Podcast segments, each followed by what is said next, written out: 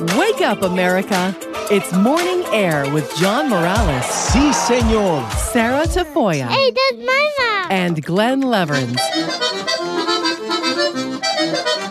Bringing the light of Christ to start your day. This is Morning Air on Relevant Radio and the Relevant Radio app.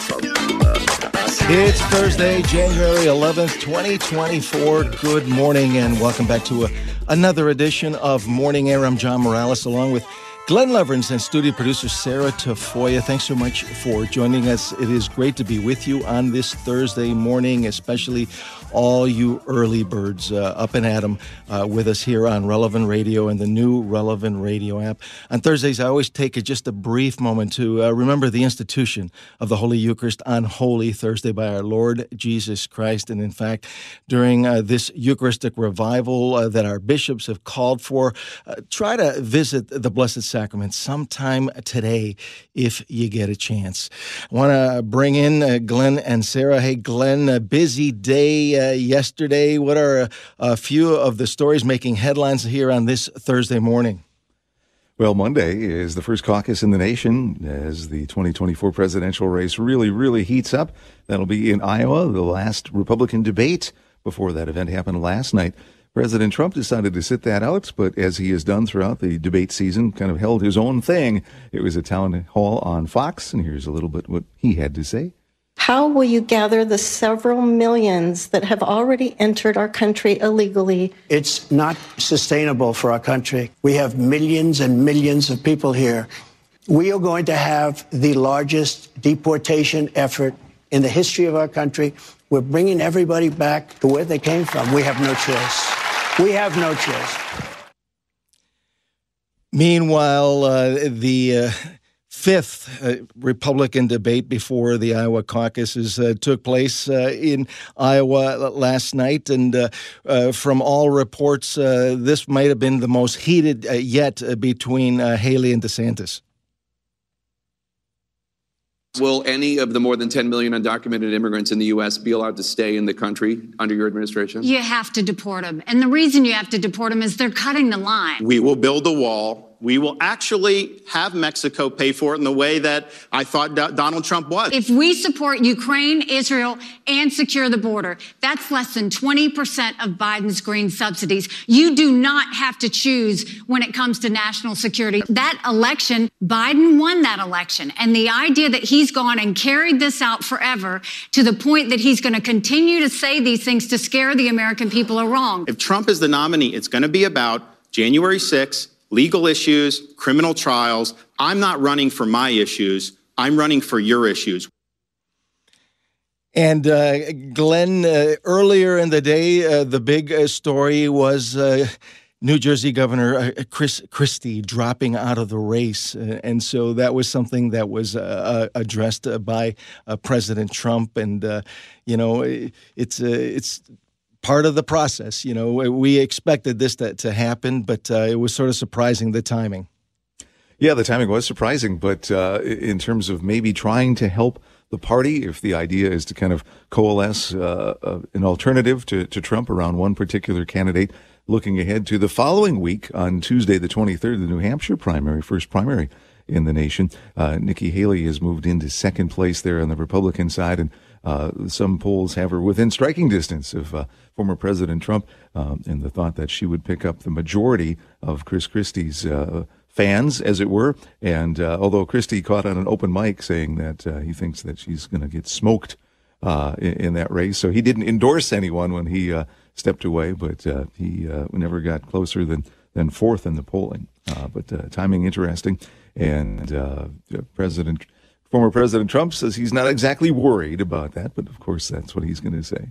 Well, President uh, Trump looked uh, very uh, relaxed last night. Uh, I was listening to some of the commentary uh, this morning, and uh, he, he, really looked like he was in command.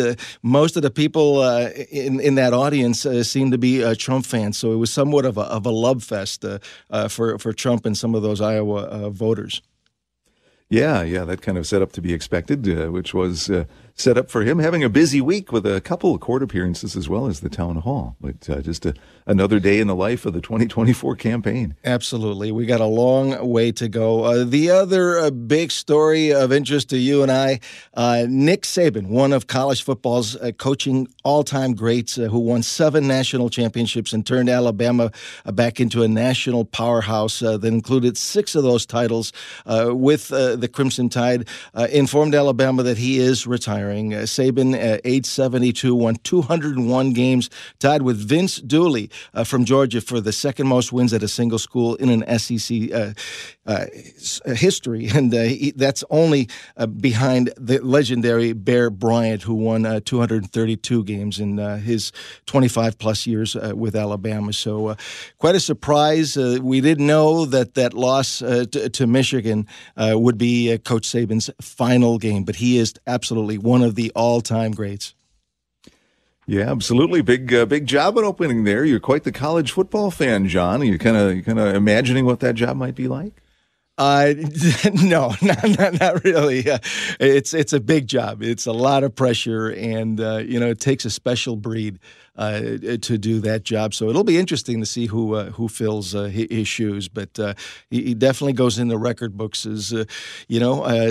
some people think maybe the greatest of all time, but that's a, a matter of opinion listening to some commentary last night talking about that, and they, they think many of his generation, once they retire, you won't see, uh, you know, see that again, or you won't see guys maybe coaching into their late 60s, early 70s either, as it's become really a 24 7, 365 job now, not only for uh, recruiting uh, great high school students, but trying to keep your own guys uh, at home too and not uh, head into the transfer portal due to the uh, name, image, and likeness money available out there. And, uh, there's a whole lot more that goes on beyond just you know what happens on the field uh, 12 to 14 times a year. Yeah, I agree. Uh, he was old school. He was all about attitude and determination and winning. And I can say that I actually got to cover a few of his uh, post game press conferences when he was the head coach of Michigan State back in my Detroit days. So uh, didn't know him, but did have a, a little bit of an encounter with one of the the all time greats, Nick Saban. No, well, there you go. Like you say, okay, if you you know if you if you you know just are a fan and not not looking to to transfer to you know start up the job there at Alabama, we're happy to still have you around there, John. Hey, well, hey, Glenn, uh, as you know, uh, Thursdays uh, means uh, that it's uh, time for another edition of What's That Sound.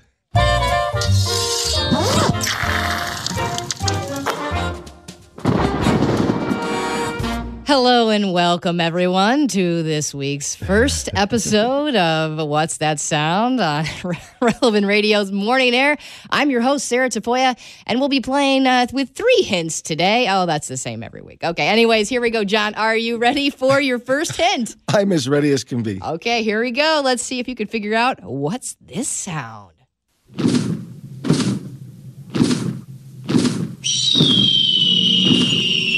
Well, it sounds like the sounds of uh, drums at, uh, with a band. No, that wasn't it. Okay, well, I thought the one part, and as I hear it now, it does sound a little bit harder to hear, but I thought the little screechy sound would uh, do it. You want me to play it one more time? Go ahead. Okay, here we go.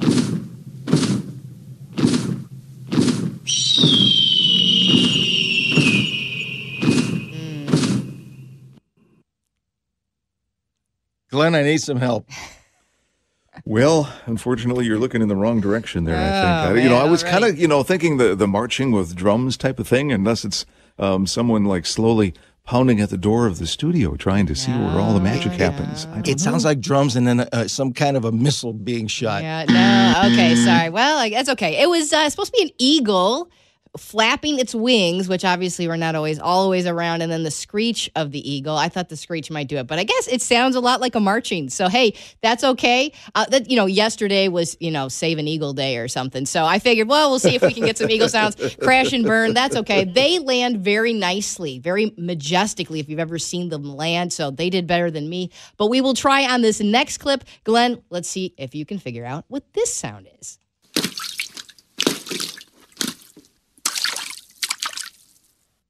That's the the eagle, uh, uh, you know, flapping its wings in the water. No, it's uh, it's uh, a little kid in a bathtub, perhaps. Uh, no, but I, that's pretty close. Okay, so it's splashing in a puddle. It was supposed to be splashing in a puddle, jumping. Goes. A little kid was in there. We'll give you like half a point. Oh, maybe. my best little kid moment yesterday, out shoveling, you know, a little bit of the snow, and uh, walked down to the, the, the, block and then go help some someone else with theirs. But on the way, uh, ran into a mom and a little kid about two with a snowsuit who'd be sitting there eating the snow, and uh, nothing cuter than a two-year-old in a snowsuit. That's all I got to say. Uh, well, as long as they're eating snow that is white is uh, usually the key, because uh, other colors, you know, tend to have. Uh, that was my comment taste. to the kid and the mom too, and the kid just looked at me, you know, like, what? she's like, no. maybe he had some. I don't know. Anyway.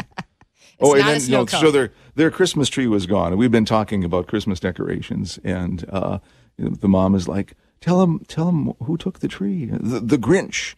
Because, you know, the next day she woke up and saw there wasn't the tree there and thought the Grinch took the tree. So, uh, well, anyway, you know, if there's a light on one side that isn't working just right, he'll he'll have it right back. So that's okay. anyway, okay. that was my little kid encounters yesterday. Very, very cute. Had to share that. All right, very we're nice. struggling out of the box here this morning. well, hopefully this last one you guys will get. Geez, okay, here we go. Let's try it.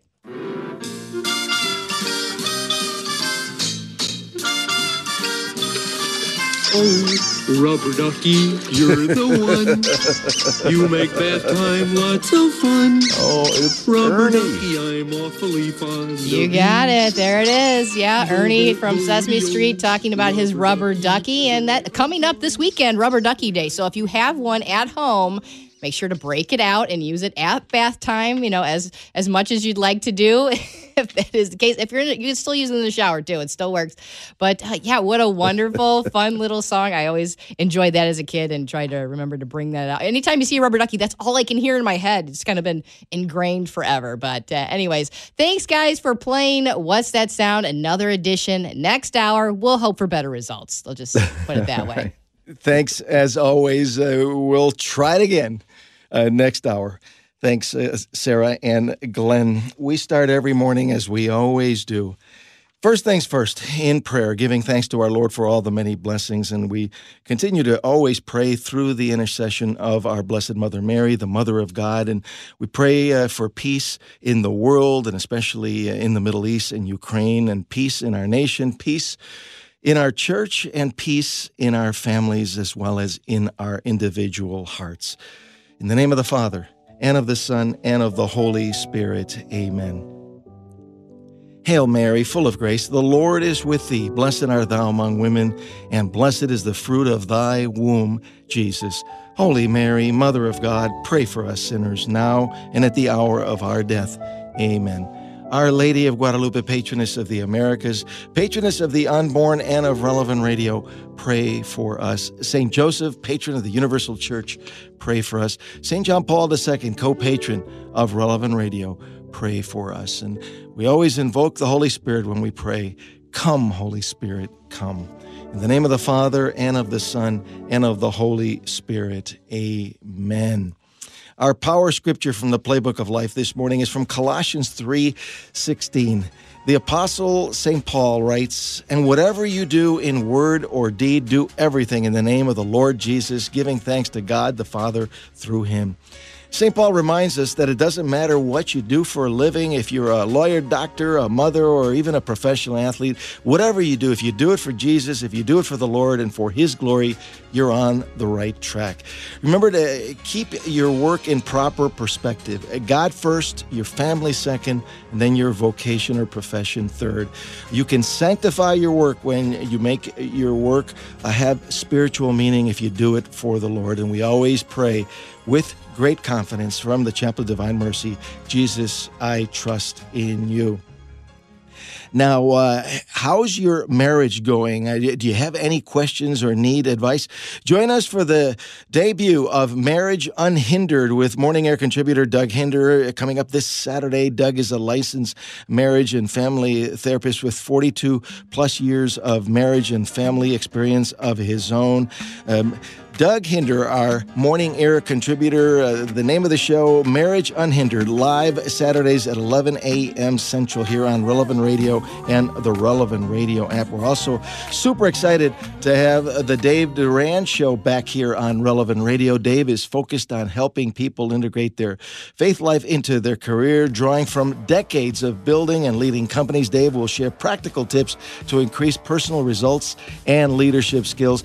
The Dave Durand Show, Saturdays at 1 p.m. Central on Relevant Radio and the new Relevant Radio app. And he'll continue to be on with us on morning air uh, every week as well. We need to take a short break. When we come back, Monsignor Jim Shea, the president of the University of Mary, will join us to uh, continue his uh, Prime Matter series uh, this morning. So stay with us. There is much more to come on this Thursday edition of Morning Air here on Relevant Radio and the new Relevant Radio app.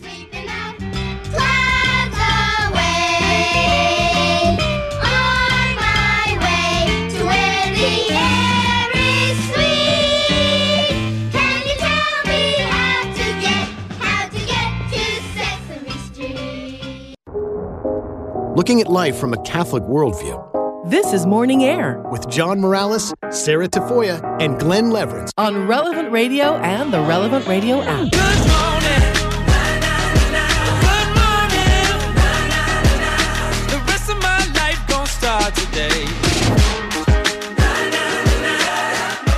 And welcome back to Morning Air. I'm John Morales along with Glenn and Sarah. Thanks so much for joining us here on Relevant Radio and the new Relevant Radio app. As always, you can send us an email directly if you have any thoughts or story ideas on your mind. It's morningair at relevantradio.com. You can also find us on social media on X, uh, the former Twitter. Our handle is at Morning Air Show, as well as on Facebook.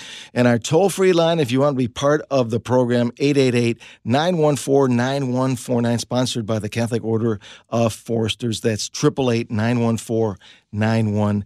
49. Now, this morning we're going to continue with the University of Mary's Prime Matter series, where we discuss topics that can lead us to think and ponder deeply on issues of faith, culture, and our own spiritual life.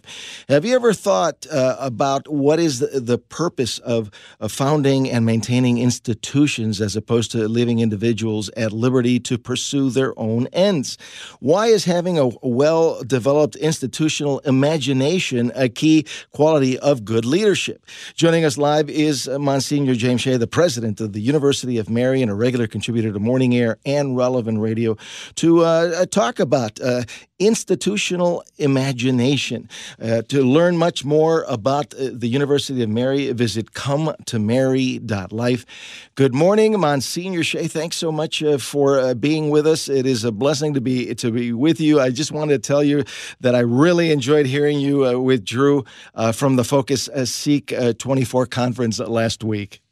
Oh gosh, John, it's great to be with you as well and all of our listeners. Happy New Year.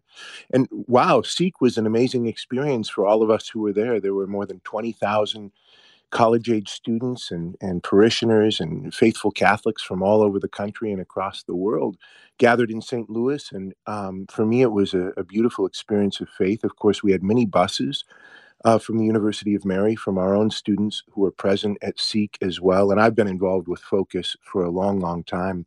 And so I was I was really happy to be there and and uh, and thrilled to be able to talk with Drew about it and happy to talk with you about it too. Well, Monsignor, uh, I, uh, I heard about uh, how well received your keynote speech uh, was to, to all those young people. What, what was it like for you to be looking out into a crowd of uh, nearly 25,000 uh, college and university students?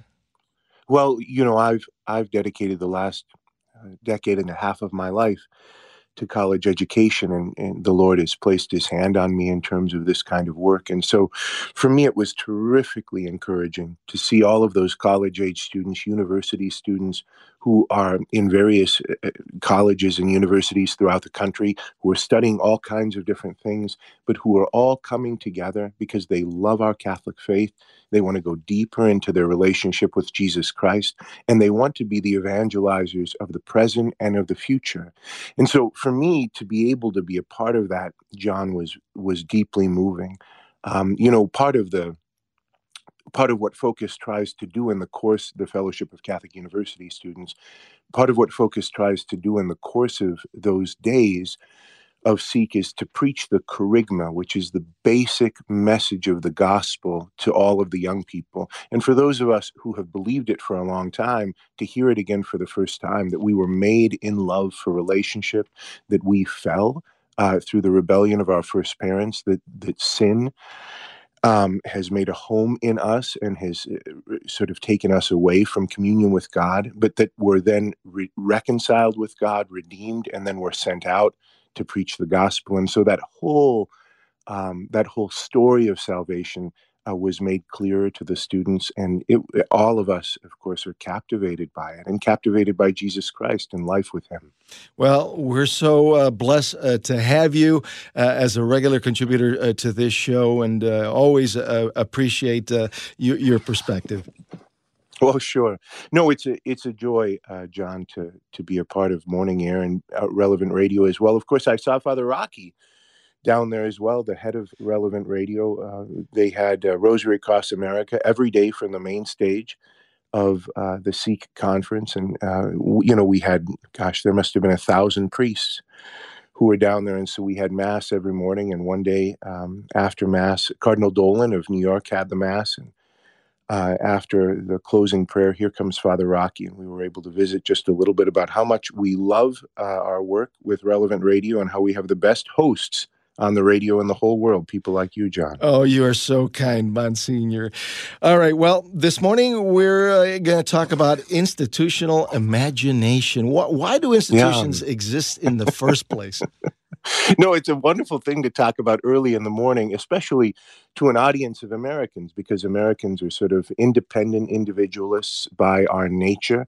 And oftentimes institutions can get a bad name. You know, when you bring up an institution, uh, the the sort of anti anti institutional impulse of our culture uh, kicks in, and we think of the DMV, long lines and red tape, or um, or or or how lots of Christians, even in our own time, don't uh, have much time for what they call institutional religion. You know, that they want just a personal relationship and that an institutional religion is a corruption of the gospel. As Catholics, we don't believe that. And indeed, when you look at the long sweep of human history, you see that institutions that are well founded are meant to be places of deep human flourishing. And leaders uh, who are the founders and the keepers and maintainers of institutions, are called to have an imaginative an, an, an institutional imagination, a kind of genius which allows them both to see the needs of the time. In other words, what what are the what are the the contemporary and current needs that people are expressing, and that they really um, uh, uh, uh have need for, and then what's a way in which continuity with the past can also be achieved. And human beings are social animals. Uh, that's a, a, phrase, of course, from Aristotle. And uh, when we understand that, we know that we actually need institutions, we need communities. But we also need institutions that are well founded to be places for our flourishing. Of course, you would expect, as if you said, uh, well, Monsignor Shea, what's an example of an institution? Especially, what's an example of a Christian institution? It's easy to say things like, well, a parish uh, is an, an example or a diocese. But from my perspective, uh, a university is a great example of a Christian institution. What is a university fundamentally? But a community, a Catholic university, is a community of believers, a community of disciples who are living the faith, who are seeking the truth, and then who are hoping and working and striving and laboring to pass that faith on to the next generation. G.K. Chesterton said that, that education is the passing on of the soul of a society from one generation to the next. And there's a kind of institutional genius uh, that Christianity brings to that conversation, which really enlivens everything. And so I, I have a hard job this morning on the radio with you to say to everybody institutions, even though they've got a bad rap, uh, institutions, even though the, the, their reputation sometimes can be uh, sort of stolid and boring and, and, and, and restricting, institutions are actually one of the great things that gives spice and liveliness to human life because they create arenas in which human beings can really, really, really grow and flourish. Well, Monsignor Shea, as I was uh, preparing uh, for our uh, chat here th- this morning and, and reading uh, the article on, on Prime Matters, uh, The Institutional Imagination, uh, the first thing that came to my mind was the Catholic Church as a whole, founded by our Lord Jesus Christ. I, I believe that the church is a divine and a human institution, and that explains why it's withstood the test of time for 2,000 years and is still uh, with us. Yeah, so this is a wonderful point. When when we look at the life of Christ and when we read the Gospels carefully, we see that this idea that Jesus was sort of a vagabond, wandering around aimlessly, saying wonderful things to people that got them excited, and that somehow grew into a movement, uh, which grew into the church. That that vision actually isn't uh, accurate at all. The Lord was very clear about what he was doing, uh, about how he was building, about how he was calling people and appointing them. Now, some of it was very surprising. It it uh, it was beyond or um, contrary to some of the expectations that one might have. Uh, for instance, think of the of the call of Saint Paul the Apostle on the road to Damascus. Th- this is very surprising that the Lord would have chosen one of his chief persecutors as one of his primary heralds for the preaching of the gospel. But Jesus was carefully putting. He he sent his disciples out remember two by two he gave them specific instructions he brought them back together and and even at the end of his life, after his resurrection, at the end of his earthly life, uh, but when he was uh, getting ready to ascend to heaven, he gave those famous words: "Go out and preach." Preach the gospel to the ends of the earth. Um, teach all nations, baptizing them in the name of the Father and of the Son and of the Holy Spirit. So the institute, the founding of the church, and the institution of the sacraments represents at the very beginning of the church's life an institutional genius which then has been allowed to grow all throughout the ages. St. John Henry Newman then says you consider the early church as an acorn, and the churches we experience it as a large tree, but they are the same entity, the same reality. And so it's an amazing thing to see how something so well founded, of course, founded by the divine Son of God, but it's how something well founded in the in the ground of this fallen world can make such a difference for the good. And uh, divine providence, uh, the the good Lord has uh, raised up uh, some great figures uh, throughout the history of the church uh, at the exact precise time when the church needed mm. people like Saint Benedict and later on yes. Saint Francis of Assisi and so many others. No, that's exactly right. So the article, which is an article by Dr. Joseph Stuart, who teaches history at the University of Mary here, he's the chair of our history program and a great scholar uh, Dr. Stuart's article does uh, take us in uh, to various historical figures, starting with St. Benedict, St. Francis of Assisi, both of whom responded to the needs of their time and also provided a kind of uh, majestic and wonderful, simple but clear continuity.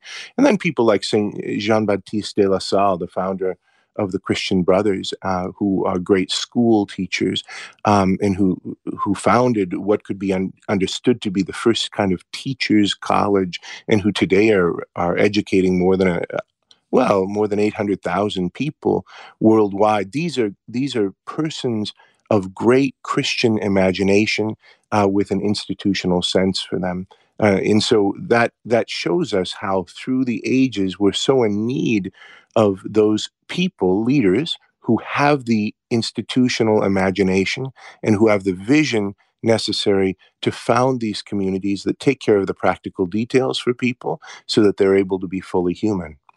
Monsignor, would you agree that a great test of an institution it's uh, is its ability to uh, preserve and uh, to adapt itself uh, across the generations to make those adjustments?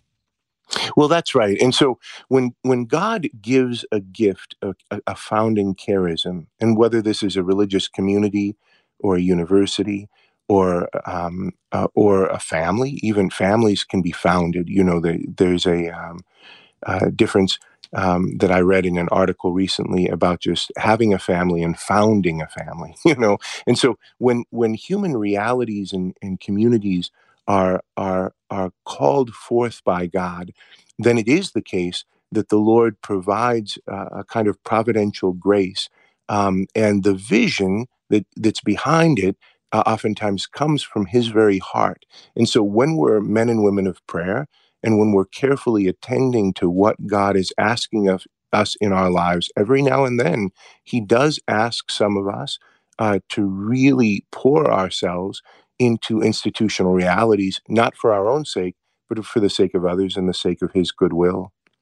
Well, the University of Mary is uh, one of those institutions that is doing a, a fantastic job uh, inspiring and educating our young people, uh, the next generation, uh, to do it for the Lord. And uh, really, really appreciate you uh, being with us to give us your perspective on this institutional imagination.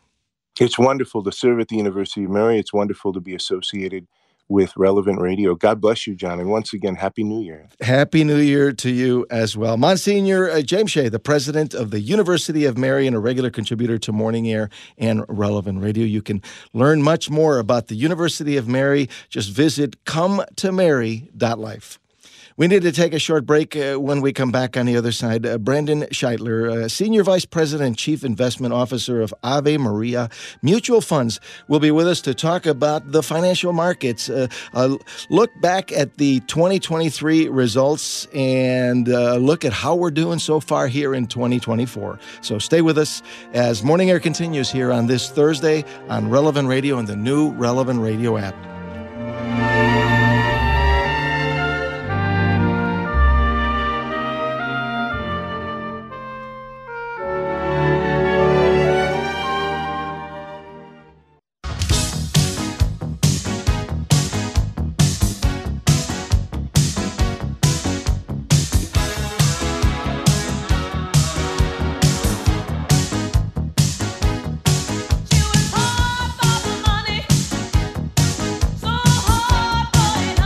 And welcome back to Morning Air. I'm John Morales, along with Glen and Sarah. Thanks so much for tuning in on this Thursday morning here on Relevant Radio and the new Relevant Radio app. I'm so glad that you could join us once again as uh, we continue uh, to look at life through a spiritual perspective uh, on uh, many different issues uh, in life, including uh, finances.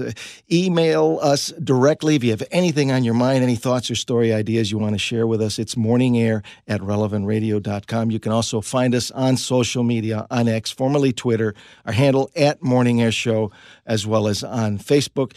And our toll free line, if you want to be part of the program here uh, this morning, 888 914 9149, sponsored by the Catholic Order of Foresters. Now let's talk about money.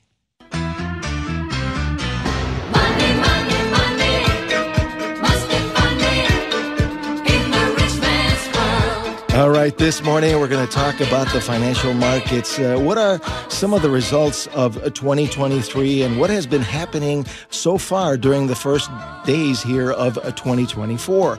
Uh, have you heard of the Magnificent Seven? Our next guest will tell us uh, who they are and why they do matter if uh, you and uh, your portfolio is, uh, is, something that you are keeping an eye on these days. Joining us live from Plymouth, Michigan. Michigan is Brandon Scheitler, the Senior Vice President and Chief Investment Officer at Ave Maria Mutual Funds.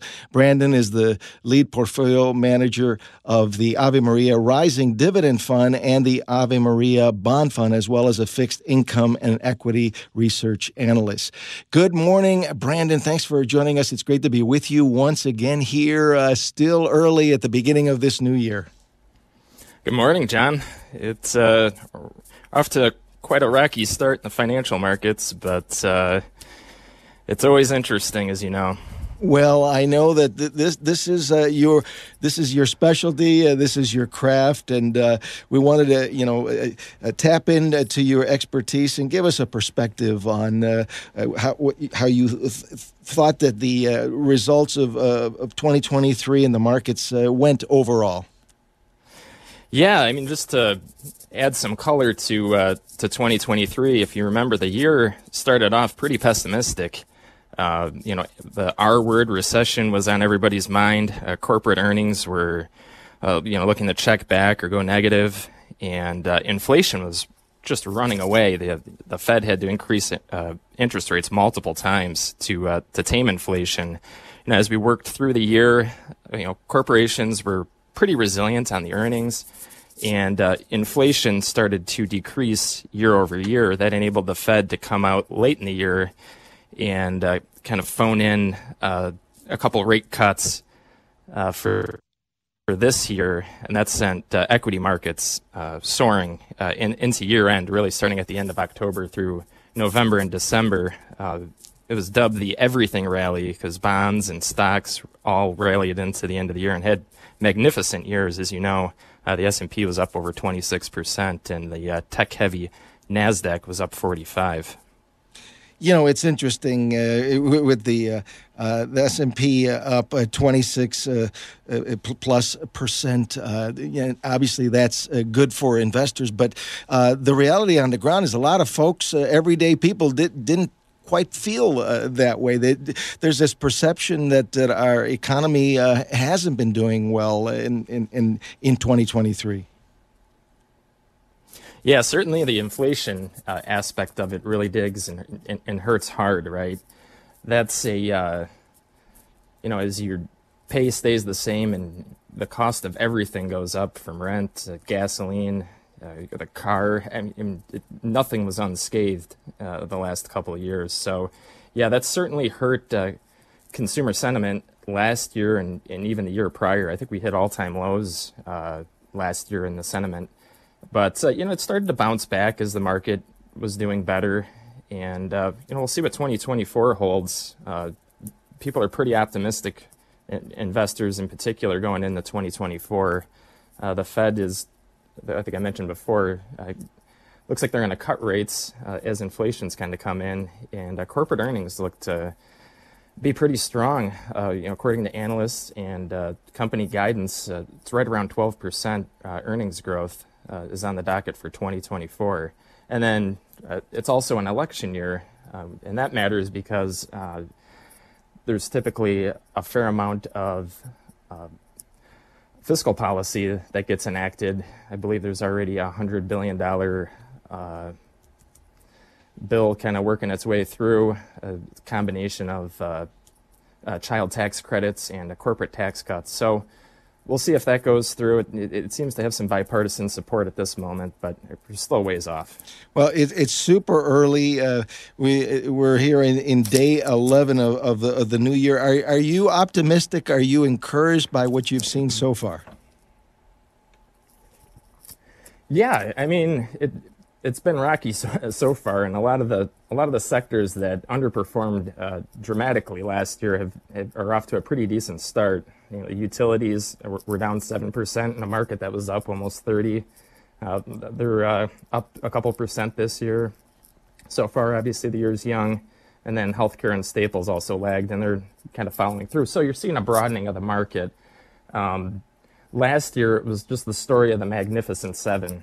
And uh, what the Magnificent Seven are, they're mega cap uh, tech, tech companies, and it consists of Apple, uh, Alphabet, which is the parent company of Google, Microsoft, Amazon, Meta, which is the parent company of Facebook, Tesla, and Nvidia, and those stocks are a massive, massive portion of the S&P 500, about 30%. And the performance of those stocks were exceptional. Nvidia was up 240% last year, and it's up 10% this year. So there's some follow through on, on, on Nvidia as well. But the worst performing stock of the bunch was Apple, up 49%. And so these have become a larger and larger portion of, of massive indexes. You know, the S&P 500 is the 500 largest, or, just about the 500 largest companies in the U.S. economy. And, you know, these five stocks, or these seven stocks are a, a very large portion of that. So it's, it's kind of concerning uh, from, from an index point of view. I, uh, a lot of passive investing is caught on, and that means you know just you just buy an index and hold it. Well, the indexes are starting to get a little lopsided with uh, with these you know in particular these these seven companies. Brandon, uh, what is your take um, as to why these seven uh, did so exceptionally well? Yeah, I mean, they have. I mean, they have some name cachet. I think everybody, you know, probably maybe with the exception of Nvidia, th- th- these are all household names. They're they're growing tremendously. Uh, Nvidia, just going back to that one, they make uh, gaming processors or chips, um, but they're used in uh, artificial intelligence. And as you can remember last year, that was really a, a you know a, fo- a, focus point for financial markets and and just society as a whole. You know, how is AI going to change the world? And and these are the guys that are kind of behind that drive. Now, I, I know that the, these companies are, are doing, uh, you know, really well. Uh, they're well known. Uh, but what about uh, the uh, the morals behind uh, these companies? I know that that is something that's very important to Ave Maria Mutual Fund investors. Yeah, yeah, absolutely, John. In fact, you know, a vast majority of these Magnificent Seven violate one of our four primary screens just as a reminder, we, we the Ave Maria funds screen out abortion in any company that uh, that that provides that, and uh, embryonic stem cell research. You know, any company that's engaged in that, uh, Planned Parenthood if they if they donate to that cause, and uh, pornography.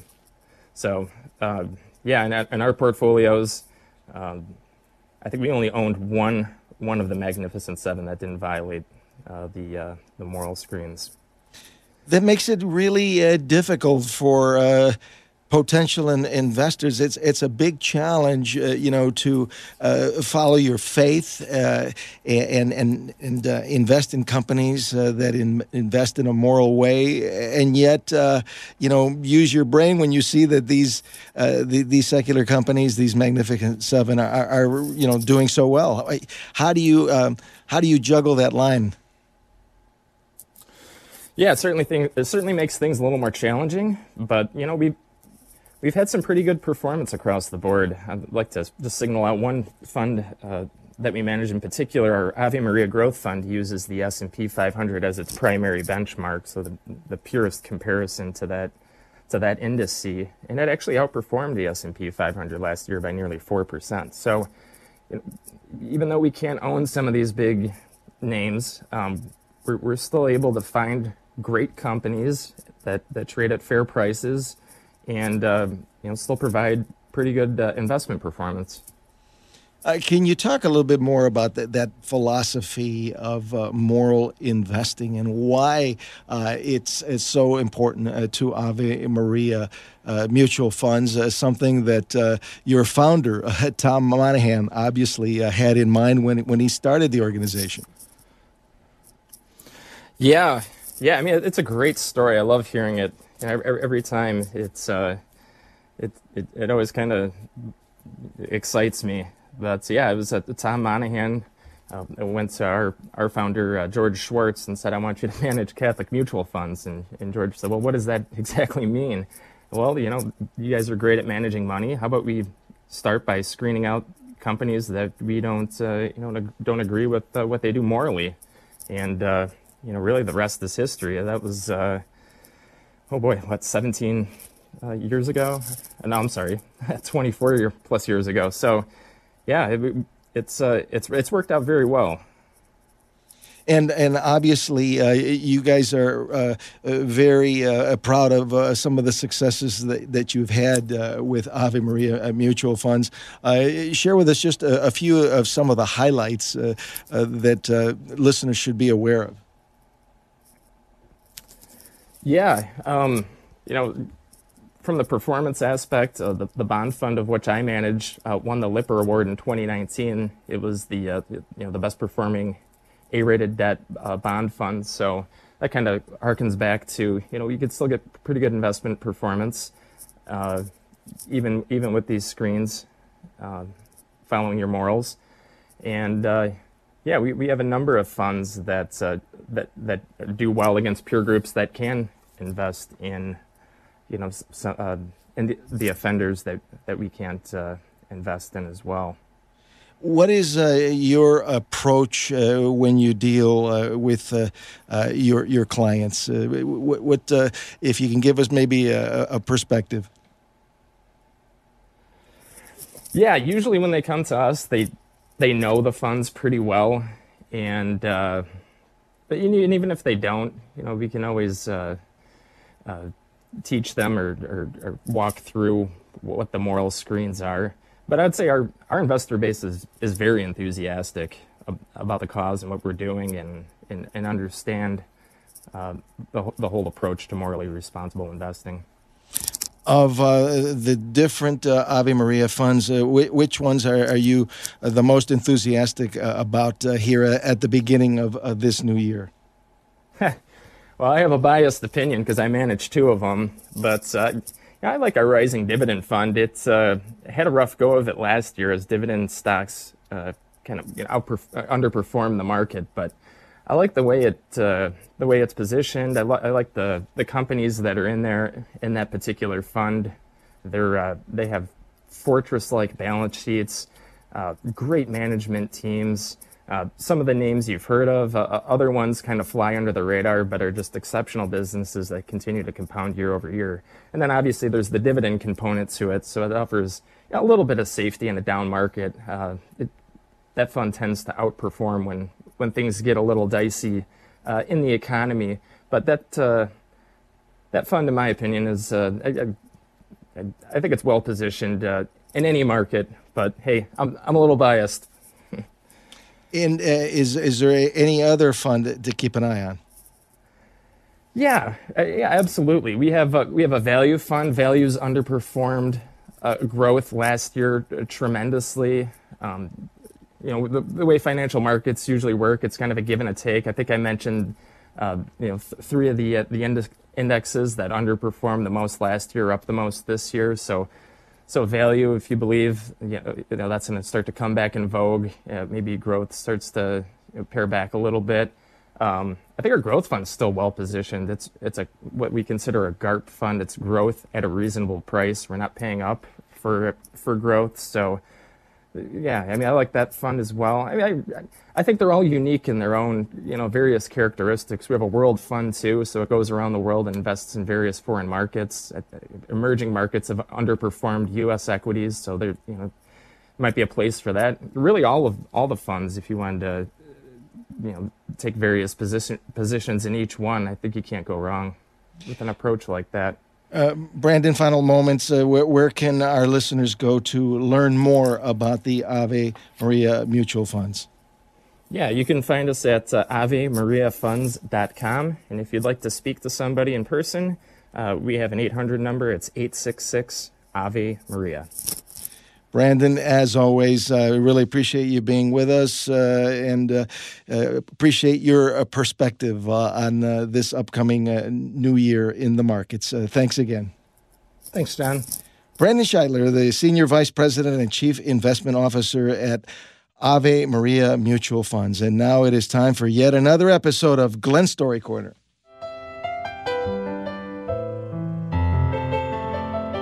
Our story today is called My Next Door Neighbors by Joseph Mazzella. My next door neighbors are a quiet lot. They are the most peaceful neighbors I've ever had. In 30 years living here, they've never had a party or played loud music or had a nasty argument. They've never bothered me or caused me a single problem. When I go out my back door every morning to walk my dogs, I greet them with a smile and soak in their serenity and their silence. You see, I live next to a graveyard. Now, I've talked to a lot of people who think it's creepy to live 20 feet from a graveyard, but I've never been bothered by it a bit. I always get a sense of peace when I walk outside and see it. It always seems beautiful to me, too, whether it's seeing the freshly fallen snow on top of the gravestones in winter or watching the rising sun shine down on them in the summer. My next door neighbors have never once filled me with fear or a sense of dread. Instead, they've always served as a reminder that one day my body, too, will wear down and surrender to the grave. Yet my soul will continue on to greater life to come, a life full of never ending joy and love. My next door neighbors also remind me each morning when I see them that every day in this life here is precious. Not a one should be wasted. They should all be lived fully, completely, and wonderfully. They should all be lived with love for God, ourselves, and each other. They should be filled with kindness for everyone we meet. They should be overflowing with gratitude to God and giving to others. They should be a glorious sharing of joy between all of us. I hope that one day we see this whole world as our neighbor, that we spend each day sharing our love with them. I hope that we see each day here as precious and live it accordingly, and I hope that we never fear the grave, but instead look forward to greater life to come. From John 14, 1 through 4, do not let your hearts be troubled. You believe in God, believe also in me. My Father's house has many rooms. If that were not so, would I have told you that I'm going there to prepare a place for you? And if I go and prepare a place for you, I will come back and take you to be with me, that you also may be where I am. You know the way to the place where I'm going. As always, thanks so much, uh, Glen. Coming up next hour here on Morning Air, Joe Zalot, the Director of Education and Ethicist at the National Catholic Bioethics Center, uh, will be with us to discuss the ethics of surrogacy and Pope Francis's call for a global ban on surrogacy.